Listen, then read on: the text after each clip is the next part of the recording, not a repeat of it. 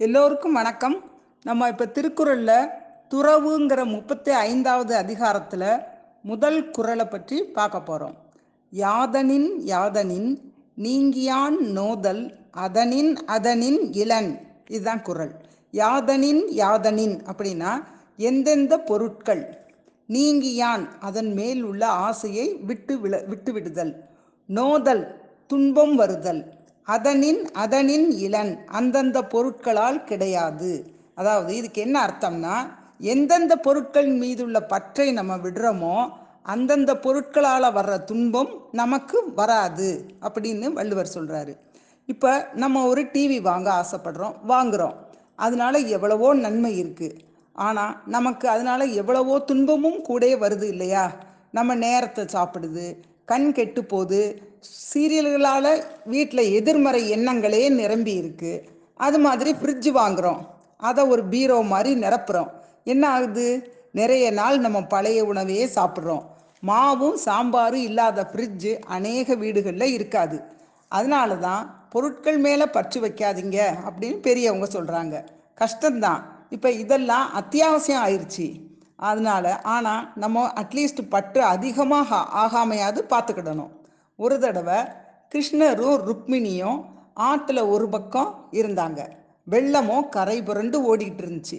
கிருஷ்ணர் கையில் கொஞ்சம் பிரசாதத்தை எடுத்து ருக்மிணிகிட்ட கொடுத்து அக்கறையில் துர்வாச முனிவர் இருக்காரு. அவர்கிட்ட கொண்டு போய் இதை கொடுத்துட்டு வான்னு சொன்னார். வெள்ளம் ஓடுதே அப்படின்னு ருக்மிணி சொன்னாங்க. கிருஷ்ணர் சொன்னார் கிருஷ்ணர் நித்திய பிரம்மச்சாரி அப்படின்னு சொல்லி அப்படிங்கிறது உண்மைனா வழி விடு அப்படின்னு சொல்லி இந்த ஆறு வழி விட்டுருன்னு சொன்னார். அவங்களும் சரின்னு அதே மாதிரியே சொன்னாங்க. சொன்ன உடனே ஆறு வழி விட்டுருச்சு. அவங்க போய் பிரசாதத்தை துர்வாசத்தை கொடுத்தாங்க. அவரை ஆனந்தமாக சாப்பிட்டாரு.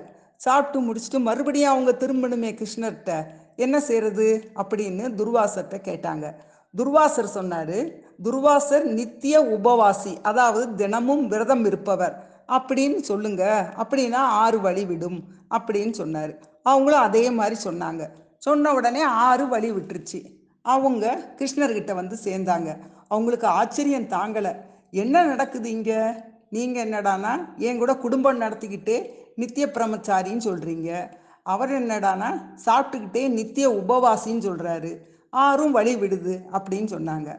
அதுக்கு கிருஷ்ணர் சொன்னார் நாங்கள் வந்து செய்கிற இதில் பற்று இல்லாமல் இருக்கோம். அதனால எங்கள் ரெண்டு பேர்கிட்டையும் பற்றுங்கிறது இல்லாதனால தான் ஆறு வழி விட்டுச்சு. அவர் நான் வந்து இல்லறத்தில் இருந்தாலும் பிரம்மச்சாரி அப்படின்னு சொன்னார்.